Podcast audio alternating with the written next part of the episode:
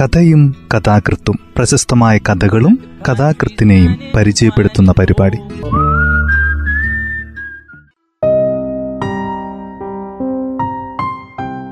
കഥയും കഥാകൃത്തും എന്ന ഈ പരിപാടിയിൽ എം സുധാകരന്റെ സായാഹ്നം എന്ന ചെറുകഥയാണ് ഇന്ന് പരിചയപ്പെടുത്തുന്നത്. കഥ ഇങ്ങനെ ആരംഭിക്കുന്നു.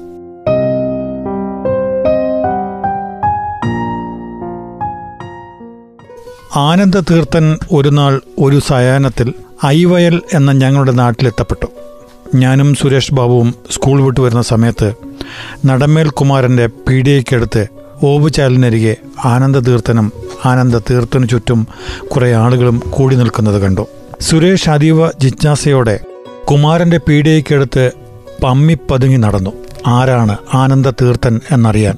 ഞങ്ങളുടെ അപ്പത്തെ ഏറ്റവും പ്രധാനപ്പെട്ട ജോലിയും വിനോദവും അഞ്ചു നാഴിക സ്കൂൾ വരെയും തിരികെയുള്ള വഴിയും ഡിക്റ്ററ്റീവ് കഥകൾ മെനഞ്ഞുണ്ടാക്കുന്നതായിരുന്നു.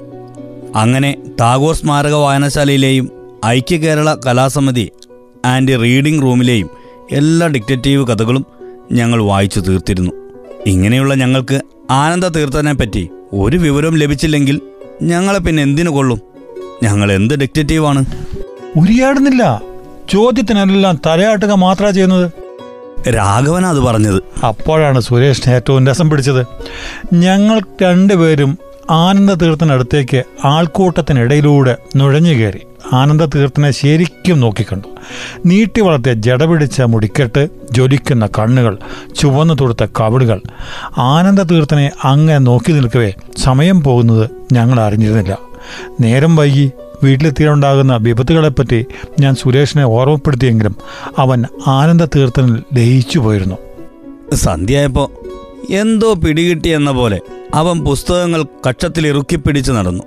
വഴിപോക്കക്കാരും ഇല്ലാത്തൊരിടത്തെത്തിയപ്പോൾ യഥാർത്ഥ ഡിക്റ്റേറ്റീവിനെ പോലെ എന്റെ ചുമൽ പിടിച്ചു നിർത്തി അവൻ പറഞ്ഞു നമ്മൾ വിചാരിക്കണ പോലെയല്ല സംഭവോ? അയാൾ സി ഐ ഡിയാ? എന്തോ അന്വേഷിക്കാൻ വന്നതാ. അസാധാരണമായ വേഷത്തിൽ ആരെ കണ്ടായാലും സി ഐ ഡി ആണെന്ന നിഗമനത്തിലാണ് ഞങ്ങൾ അപ്പോഴൊക്കെ എത്തി- എത്തിപ്പെടാറ്. ഇതും അങ്ങനെ തന്നെ ഒരു സി ഐ ഡി ആവാനേ വഴിയുള്ളൂ എന്ന് എനിക്കും തോന്നി. ആരാണ് അവിടെ അടുത്തു മരിക്കുകയോ ആത്മഹത്യ ചെയ്യുകയോ ചെയ്തതെന്നായി ഞങ്ങളുടെ അടുത്ത ചിന്ത.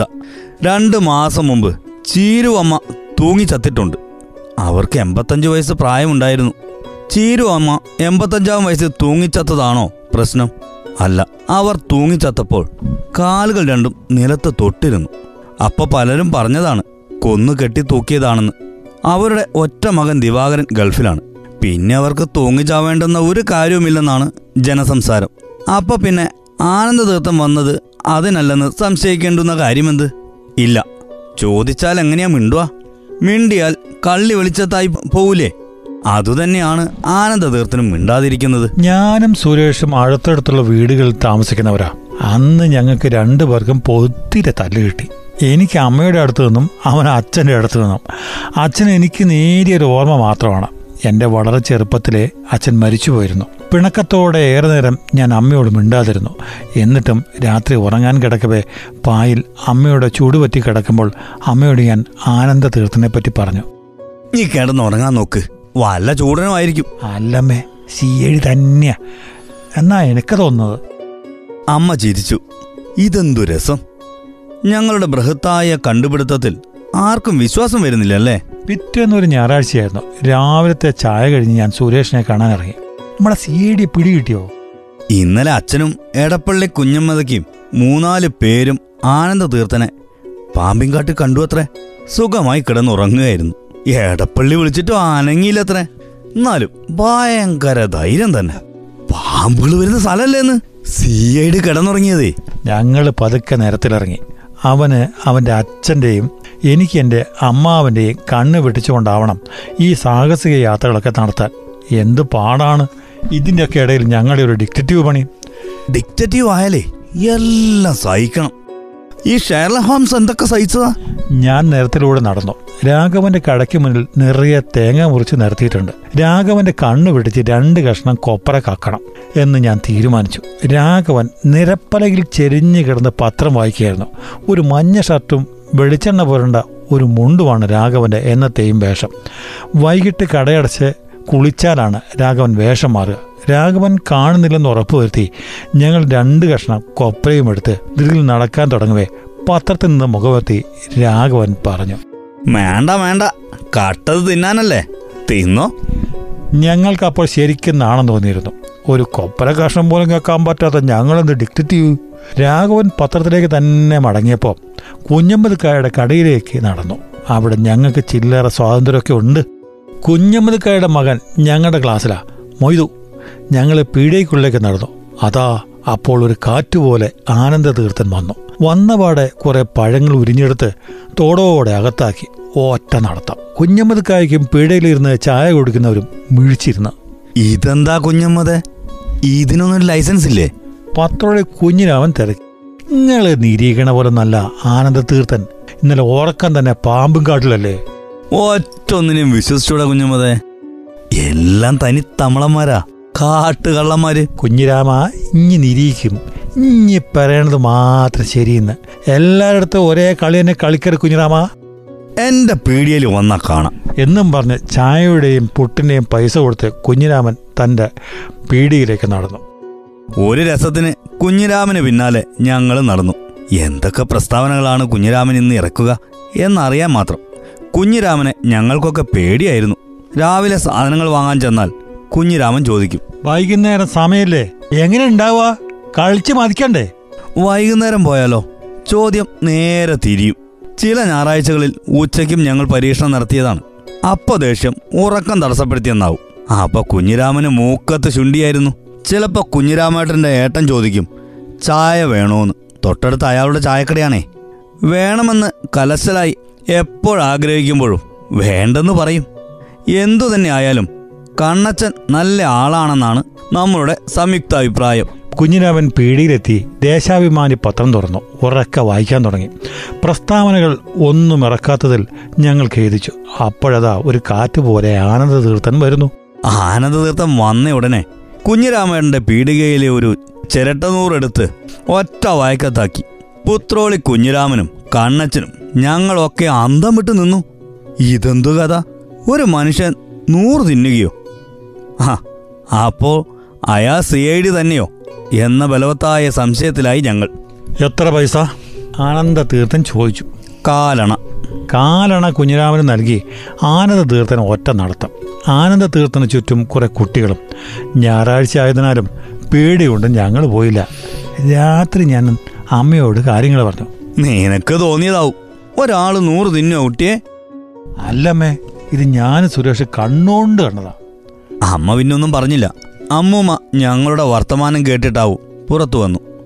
പണ്ട് പണ്ട് ആ നാട്ടിലൊരിടത്ത് ഒരു സ്വാമി ഉണ്ടായിരുന്നുവെന്നും അയാൾ കുന്നിൻ മുകളിൽ നിന്ന് താഴേക്ക് പറക്കുമായിരുന്നുവെന്നും പറഞ്ഞു. ഞാനും അമ്മയും അത് വിശ്വസിച്ചില്ല എന്ന് തോന്നിയിട്ടാവാം. അമ്മൂമ്മ വരാന്തയിലാകെ നീട്ടി തുപ്പി ഒറ്റ നടത്തം. എന്തോ കൊന്തോ ഇല്ലാത്ത വകകൾ. അമ്മേ പറക്കണ സ്വാമി ഉണ്ടായിരുന്നോ? നിനക്കറിയില്ലടാ. അമ്മ ഉറങ്ങിയപ്പോഴും ഞാൻ ആകെ പരിഭ്രാന്തിയിലായിരുന്നു. ഒരാൾ പറക്കുവോ? എന്താ? എന്തൊരു സുഖമായിരിക്കും? ഒരു പറക്കലൂടെ ആവാം. ഞാനും അപ്പോഴോ ഉറങ്ങിപ്പോയത്. രാവിലെ സ്കൂളിലേക്ക് യാത്രയാവുന്ന സമയം നടമേൽ കുമാരന്റെ പീടികയ്ക്കടുത്ത് ഒരു ആൾക്കൂട്ടം കണ്ടു. ഞങ്ങൾ അവിടെ നിന്നും സംഗതി ആനന്ദ തീർത്ഥം തന്നെ. ഇന്നലെ രാത്രി ശങ്കരന്റെ വീട്ടിൽ കൂടിയിട്ടേ ശങ്കരനും കുട്ടികളും ഇല്ലാത്തപ്പോൾ അവിടെ കയറി ജപം നടത്തി. ശങ്കരന്റെ കുട്ടിയിലെ കുഞ്ഞിക്കേളു അവൻ വന്ന് ബഹളം കൂട്ടി. കരഞ്ഞപ്പോ അവൻ എടുത്ത് ആനന്ദ തീർത്ഥൻ കിണറ്റിലിട്ടെന്ന്. എന്നിട്ടോ? അതല്ലേ സസ്പെൻസ്? ശങ്കരൻ പണിയും കഴിഞ്ഞ് വന്നപ്പോൾ പടിഞ്ഞാറ്റ മുറിയിൽ പുക പടലം. ശങ്കരൻ വടിയെടുത്തിട്ട് ഓടി അടിക്കാൻ ഓങ്ങിയപ്പോൾ ശങ്കരന്റെ കൈ അനങ്ങുന്നില്ല. ആനന്ദ തീർത്ഥൻ ജപം തീരുന്നവരെ ശങ്കരൻ അതേപോലെ അങ്ങ് നിന്നത്രേ. ജപം തീർന്നപ്പോൾ ആനന്ദതീർത്ഥൻ പറഞ്ഞത്രേ കുട്ടി കിണറ്റിലുണ്ടെന്ന്. അവർ ചെന്ന് നോക്കിയപ്പോൾ ആ ചെക്കൻ വെള്ളത്തിന് മീതെ മലർന്ന് കിടക്കുന്നു. ശങ്കരനും ഭാര്യയും രണ്ടാൾക്കാരും കുഞ്ഞിക്കേളുവിനെ പുറത്തെടുത്തപ്പോൾ അവൻ ചിരിക്കണെന്ന്. ഏ? നേരോ? ശങ്കരൻ തന്നെ എല്ലാം പറഞ്ഞത്. സുരേഷ് വിവരിച്ച് പറഞ്ഞു ഞങ്ങൾ നാഴികൾ പിന്നെ ഒന്നും പറഞ്ഞില്ല. ഞങ്ങൾ വഴിനീളെ അത്ഭുതപ്പെട്ടത് ആനന്ദതീർത്ഥനെ കുറിച്ചായിരുന്നു തരികട കാണിച്ചപ്പോ ടീച്ചർ എന്നെ പിടിച്ചു. ഞാൻ എഴുന്നേറ്റ് നിന്ന് കൈനീട്ടി ടീച്ചർക്ക് ദേഷ്യം തീരുന്നവരെ എന്റെ കൈവെള്ളയിലടിച്ചു ഞാൻ കരഞ്ഞില്ല. എന്താടാ ചിന്ത? ആനന്ദ തീർത്ഥനെ കുറിച്ച് ഓർത്താ ടീച്ചറെ. ആനന്ദ തീർത്ത എന്നെ രക്ഷിക്കണേ. ഉച്ചയുണ്ട സമയത്ത് ഞങ്ങൾ പി എം നാണുവിന്റെ പീഡയ്ക്കടുത്തുനിന്ന് ചുറ്റിപ്പറ്റി കളിച്ചു. മിഠായിയും കടലാസ് പെൻസിലും മറ്റും വാങ്ങി അവിടെ തന്നെ നിൽക്കുമ്പോൾ നാണു ഏട്ടൻ പറഞ്ഞു പോയിട്ട് രണ്ടക്ഷം പഠിച്ചോളിനടാ മക്കളെ. ഞങ്ങൾ അത് കേട്ട് കുറച്ചു ദൂരെ മാറി നിന്നു. അതാ അപ്പോൾ ആനന്ദതീർത്ഥൻ ഒരു കൊടുങ്കാറ്റ് പോലെ വരുന്നു. നാണു ഏട്ടന്റെ പീടികയിൽ കയറി കുറേ തീപ്പെട്ടിക്കൊള്ളികളെടുത്ത് ചവച്ചു തിന്നുന്നു. കണ്ട വീക്കിലികളൊക്കെ ഓരോന്നെടുത്ത് കക്ഷത്തിൽ ഉറപ്പിച്ച് അവിടെ നിന്നു. നാണുവേട്ടം മിണ്ടുന്നില്ല. ആനന്ദ തീർത്ഥന് ചുറ്റും കുട്ടികൾ കൂവിയാർത്ത് നടന്നു. നേരെ ഹെഡ് മാസ്റ്റർ രാമൻ മാസ്റ്ററുടെ മുറിയിൽ കയറി ഒരു ഭാഗത്തുണ്ടായിരുന്ന ഒരു ചിരട്ടനൂറെടുത്ത് തിന്നു.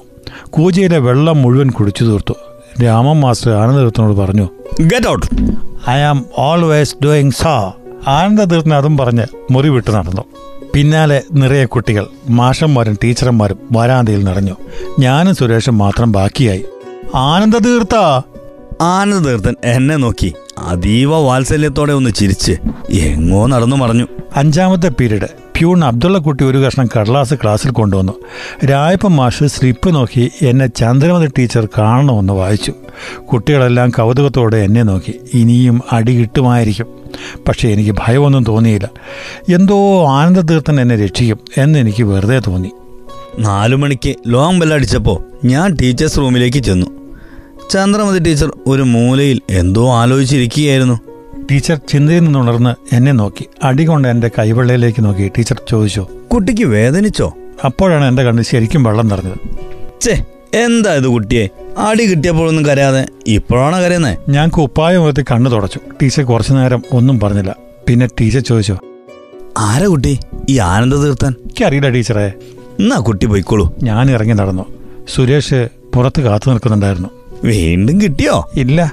പിന്നെന്താ പറഞ്ഞത്? ക്ലാസ്സിൽ ശ്രദ്ധിക്കണമെന്ന്. ഞാൻ അവനോട് കളവ് പറഞ്ഞു. പിന്നെ ഞാൻ ആനന്ദ തീർത്ഥനെ പറ്റി ആലോചിച്ചു. ചന്ദ്രമതി ടീച്ചർ മാത്രമാണ് ആനന്ദ തീർത്ഥൻ എന്ന ഒരു മനുഷ്യനുണ്ടെന്ന് വിശ്വസിക്കുന്നത്. പിന്നീട് പല രാവുകൾ എന്റെ കാതുകൾ ഞാൻ ആ ചോദ്യം മുഴങ്ങിക്കേട്ടു. കുട്ടി ആരാ ഈ ആനന്ദ തീർത്ഥൻ ആനന്ദ തീർത്ഥനെ പിന്നെ കണ്ടതേയില്ല. ആനന്ദ തീർത്ഥനെ എല്ലാവരും മറന്നു. പക്ഷേ ഞാൻ എന്നും ഓർത്തു. ചന്ദ്രമതി ടീച്ചറെ കാണുമ്പോഴൊക്കെ ഞാൻ ആനന്ദ തീർത്ഥനെ ഓർത്തു. എനിക്ക് എന്തെങ്കിലും ചോദിക്കാൻ ധൈര്യമുണ്ടായിരുന്നെങ്കിൽ ഞാൻ ചോദിച്ചനെ എന്തേ ടീച്ചർക്ക് പറ്റിയതെന്ന്? രണ്ടു വർഷങ്ങൾ കടന്നുപോയി. ഞാൻ മുണ്ടെടുത്തു കിഴുന്തു മീശ മുളച്ചു പത്താം ക്ലാസ്സിലെത്തി. അങ്ങനെ അപ്പോൾ ഒരു പ്രഭാതത്തിൽ ഒരു വാർത്ത വരുന്നു ആനന്ദ തീർത്ഥൻ വന്നിരിക്കുന്നു. അപ്പോഴേക്കും എന്തെല്ലാം മാറ്റങ്ങൾ? പുത്രോളി കുഞ്ഞിരാമന്റെ പീടികയിൽ ആളൊഴിഞ്ഞു. എടപ്പള്ളി കുഞ്ഞമുതുക്കായുടെ രണ്ടു മക്കൾ ഗൾഫിൽ പോയി. ആശാരി ശങ്കരൻ മണിമാളിക പണിതു. പി. എം. നാണു ടൗണിലെ നാലു കടകൾ തുറന്നു. നാലു കാറുകൾ വാങ്ങി. അങ്ങനെ രണ്ടു വർഷങ്ങൾക്ക് ശേഷം വീണ്ടും ഇതാ ആനന്ദ തീർത്ഥൻ വന്നിരിക്കുന്നു. എനിക്കൊരു കാര്യം ആനന്ദ തീർത്ഥനോട് ചോദിക്കാനുണ്ടായിരുന്നു ചന്ദ്രമതി ടീച്ചർ നല്ല ടീച്ചറാണെന്ന് എപ്പോഴും ചോദിക്കാറുണ്ടെന്നും. ഇനി എന്തൊക്കെ സംഭവിക്കും? ആഹാ, ആനന്ദ തീർത്ഥന് ജട പിടിച്ച മുടിയില്ല. കോതി മെനിക്കുക ഭംഗിയുള്ള മുടി ചുരുണ്ട താടി കത്തുന്ന കണ്ണുകൾ. നിരത്തിലൂടെ ആനന്ദ തീർത്ഥം നടന്നു പോകുമ്പോൾ ഞാൻ വിളിച്ചു. ആനന്ദ തീർത്ഥ ആനന്ദ തീർത്ഥൻ തിരിഞ്ഞു നോക്കി. സ്നേഹത്തോടെ ചിരിച്ചു. എനിക്കാവശ്യം ചന്ദ്രമതി ടീച്ചറുടെ ചോദ്യത്തിന് ഉത്തരമായിരുന്നു. ഞാനത് ചോദിക്കും മുമ്പേ ആനന്ദ തീർത്ഥൻ നടന്നു കഴിഞ്ഞു. ഞാനിപ്പോൾ സുരേഷിനോട് തന്നെ അധികം സംസാരിക്കാറില്ല. ചന്ദ്രമതി ടീച്ചർ എന്റെ ഏറ്റവും അടുത്ത ഒരാളായി എനിക്ക് തോന്നി തുടങ്ങിയിരുന്നു അമ്മ ചിലപ്പോൾ ചോദിക്കും എന്തു പറ്റിയടാ നിനക്ക്? ആ ചെക്കനെ ഗ്രഹണി പിടിച്ചിരിക്കുന്നു. ആട്ടുംപാൽ കൊടുക്കണം. അമ്മൂമ്മ പറയും സ്കൂളിൽ നിന്നൊരു നാൾ ചന്ദ്രമതി ടീച്ചർ വീണ്ടും എന്നോട് തിരക്കി. കുട്ടി കുട്ടി ആനന്ദതീർത്ഥനെ കണ്ടിട്ടുണ്ടോ? ടീച്ചർ അതെ അതിന്റെ പിറ്റേന്ന് ചന്ദ്രമതി ടീച്ചർ ആത്മഹത്യ ചെയ്തു. സ്കൂൾ പാർലമെന്റ് അനുശോചന യോഗം കൂടി. എല്ലാവരും പിരിഞ്ഞപ്പോൾ ഞാൻ മാത്രം അവിടെ നിന്നു. ഉച്ചയായി വൈകുന്നേരമായി സന്ധ്യയായി. എന്റെ കണ്ണുകൾ നിറഞ്ഞൊഴുകുന്നുണ്ടായിരുന്നു.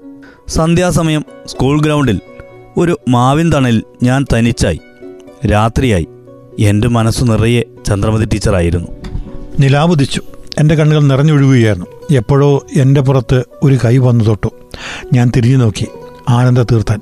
ഞാൻ അയാളെ മിഴിച്ചു നോക്കി. തെല്ലിടെ എന്നെ നോക്കി ആനന്ദ തീർത്ഥൻ ചോദിച്ചു ആരാ കുട്ടി? ഈ ചന്ദ്രമതി ടീച്ചർ? എനിക്കറിയില്ല. ഞാൻ പറഞ്ഞു. ഞാൻ പറഞ്ഞത് കേട്ട് അയാൾ നിലാവിലൂടെ വേച്ച് വെച്ച് നടന്നു. കഥ ഇവിടെ അവസാനിക്കുന്നു. എം സുധാകരന്റെ ചെറുകഥയാണ് ഇന്ന് ഈ പരിപാടിയിൽ അവതരിപ്പിച്ചത്.